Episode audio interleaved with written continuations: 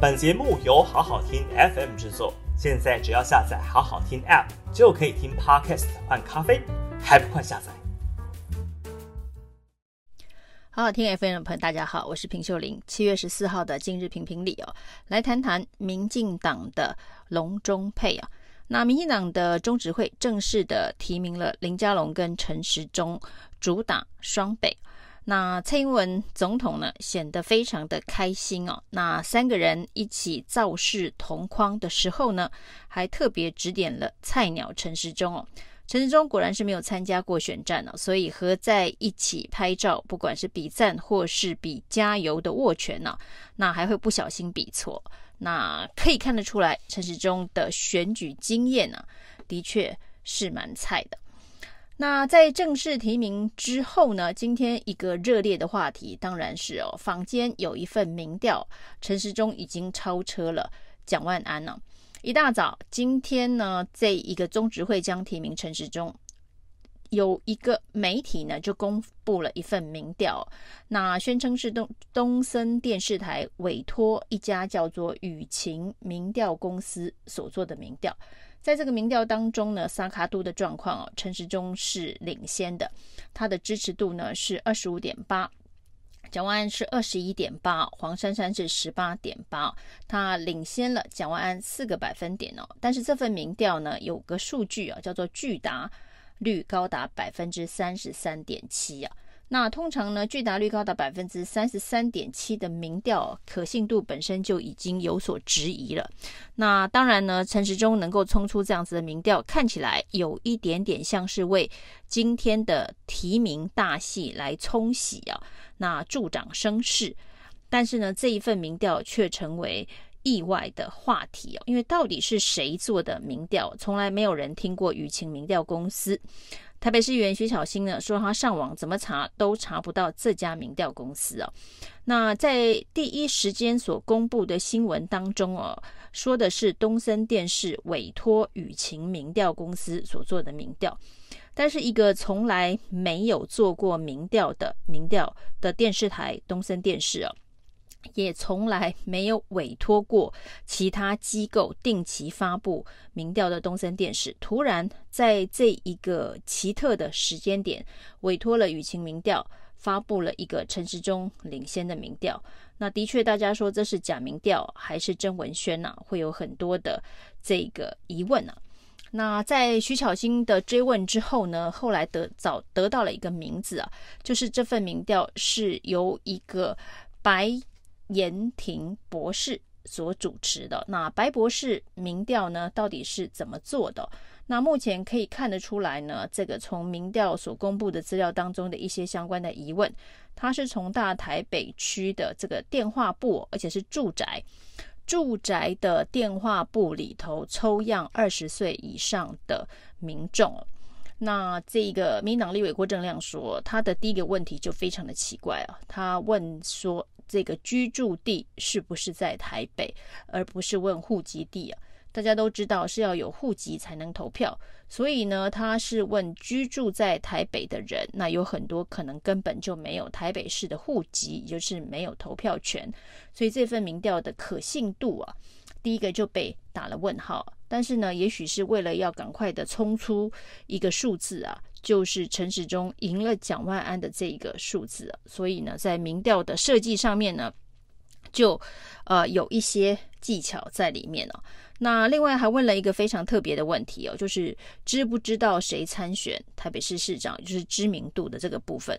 那发现知名度的这个总和加起来呢，居然是这一个185%， 就是不是总比例加起来不是 100%， 所以显然知名度的这个题目可能是用复选的问法。那1083个人回答了2004次，大概是这样子的一个概念那所以这个知名度的这一个民调的参考度可能也蛮低的。那主要是支持度呢有一个 4% 的这一个差距，那为陈时中今天的参选的起跑给了一个好兆头那大概是这样子的一个任务型民调。那也就是之前呢，这一个民进党的这个风格之前呢，有民进党在这个开放莱猪的时候，民进党的党中央曾经公布了一份非常离奇的民调。这份民调呢，叫做只有 7.7% 的人反对开放莱猪哦。那是发生在2020年，蔡英文总统给全民一个圣诞节礼物呢，就突然的宣布开放莱猪哦，引发了这个群情哗然呢。结果民进党就公布了一个民调，说只有 7.7% 的人反对哦，那 60% 的人都很满意蔡英文的施政哦。那这一个不可思议的民调呢，也是用一个奇怪的民调方式做出来的哦。那他用的是一个多题单选哦。就是呢，你对于蔡英文政府施政最不满意的项目是什么？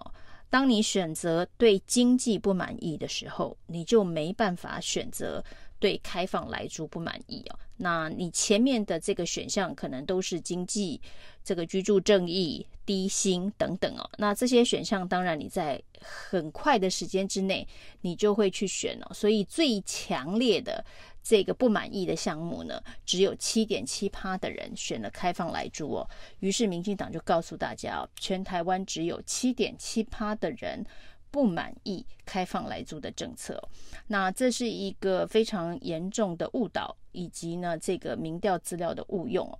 那这一次的所谓的陈时中领先民调、白博士民调，是不是也用了相关的这个技巧？那陈时中团队的这个起手式哦，还有另外一件事呢，就是请来焦糖哥哥负责他的社群操作。那一开始呢，大家说焦糖哥哥呢，陈家行是陈时中团队的网路操盘手啊。那陈家行说他没有那么大，他上面还有长官，他是负责社群哦，所以他是社群操盘手。那这个社群操盘手呢，在接获任务之后呢，第一个工作是去这一个抵制馆长的健身房哦。那第二件事情呢，当然是打柯文哲柯市府的殡葬处的这个贪污案哦。不过呢，以这个陈家行焦糖哥哥的形象啊，由他来负责帮陈时中网络操盘。难道这个陈时中团队觉得这个是会有正向加分的吗？这的确也是一个非常特别的人事的安排啊。那另外我们看到陆陆续续到位的这个陈时中团队哦，包括之前的这个小英女孩召集人林玉婵，那也从这个徐国勇办公室借将了。那看起来呢，这一个陈时中团队呢，将会是这个民进党组建。那其中大概主要都是小英嫡系的幕僚协助陈时中打这场选战哦。那双北的这个龙中配对蔡英文来讲哦，是一个非常重要的布局哦。那林佳龙当然有选举的经验啊，所以他的团队可以自己很快的组建。而陈时中呢，在选举上面呢，可以说是完完全全的菜鸟。现在呢，民进党最担心的恐怕是他自己不断的说错话，这个犯错。那政治素人说错话犯错，过去呢，这个柯文哲开始的时候大家容忍度非常高，因为他是素人，但陈时中恐怕不会被看待成政治素人了，因为包括他防疫指挥官的这一个光环，在这1-2年内呢，也被这个民进党塑造成是一个神坛上的圣人了，所以大家对他的期待值绝对不是一个政治素人了。那一旦他走下神坛，放下防疫指挥官的这一个光环呢，那接下来他必须面对各式各样的市政问题啊。那以陈时中过去的经验来看呢，他应该是非常陌生的。那这个菜鸟其实在第一时间回答有关于请辞参选落跑问题的时候呢，已经犯了重大的错误啊。那有关于如何回应落跑，他居然说政务官是自由业。那这就是一个非常严重的失言了。另外呢，他又说呢，他这个请辞的时间点呢，是要在防疫任务完成之后哦，礼拜一才说要在防疫任务完成之后，现在就突然传出礼拜四要请辞哦。那从礼拜一到礼拜四这3天之内哦，到底完成了哪一项这个防疫任务的最后一里路？那陈时中总该交代一下，否则接下来呢，包括他在防疫期间所做的错误决策，包括疫苗的这一个迟到，包括了这个快筛的迟到，包括了药物的迟到，这些所谓的超前部署的笑话，他都必须要面对质疑哦。那今天他是统包的回应啊，就是选举呢是高格调的，所以呢这些讽刺揶揄大可不必啊。那如果呢对于所有的质疑，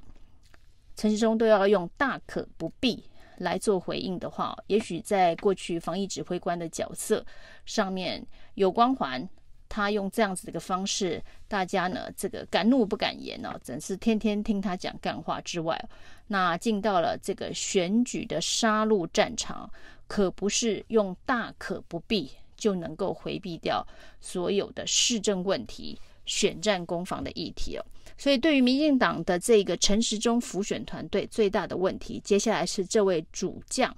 他到底能不能够通得过选战的洗礼哦。以上是今天的评评理，谢谢收听。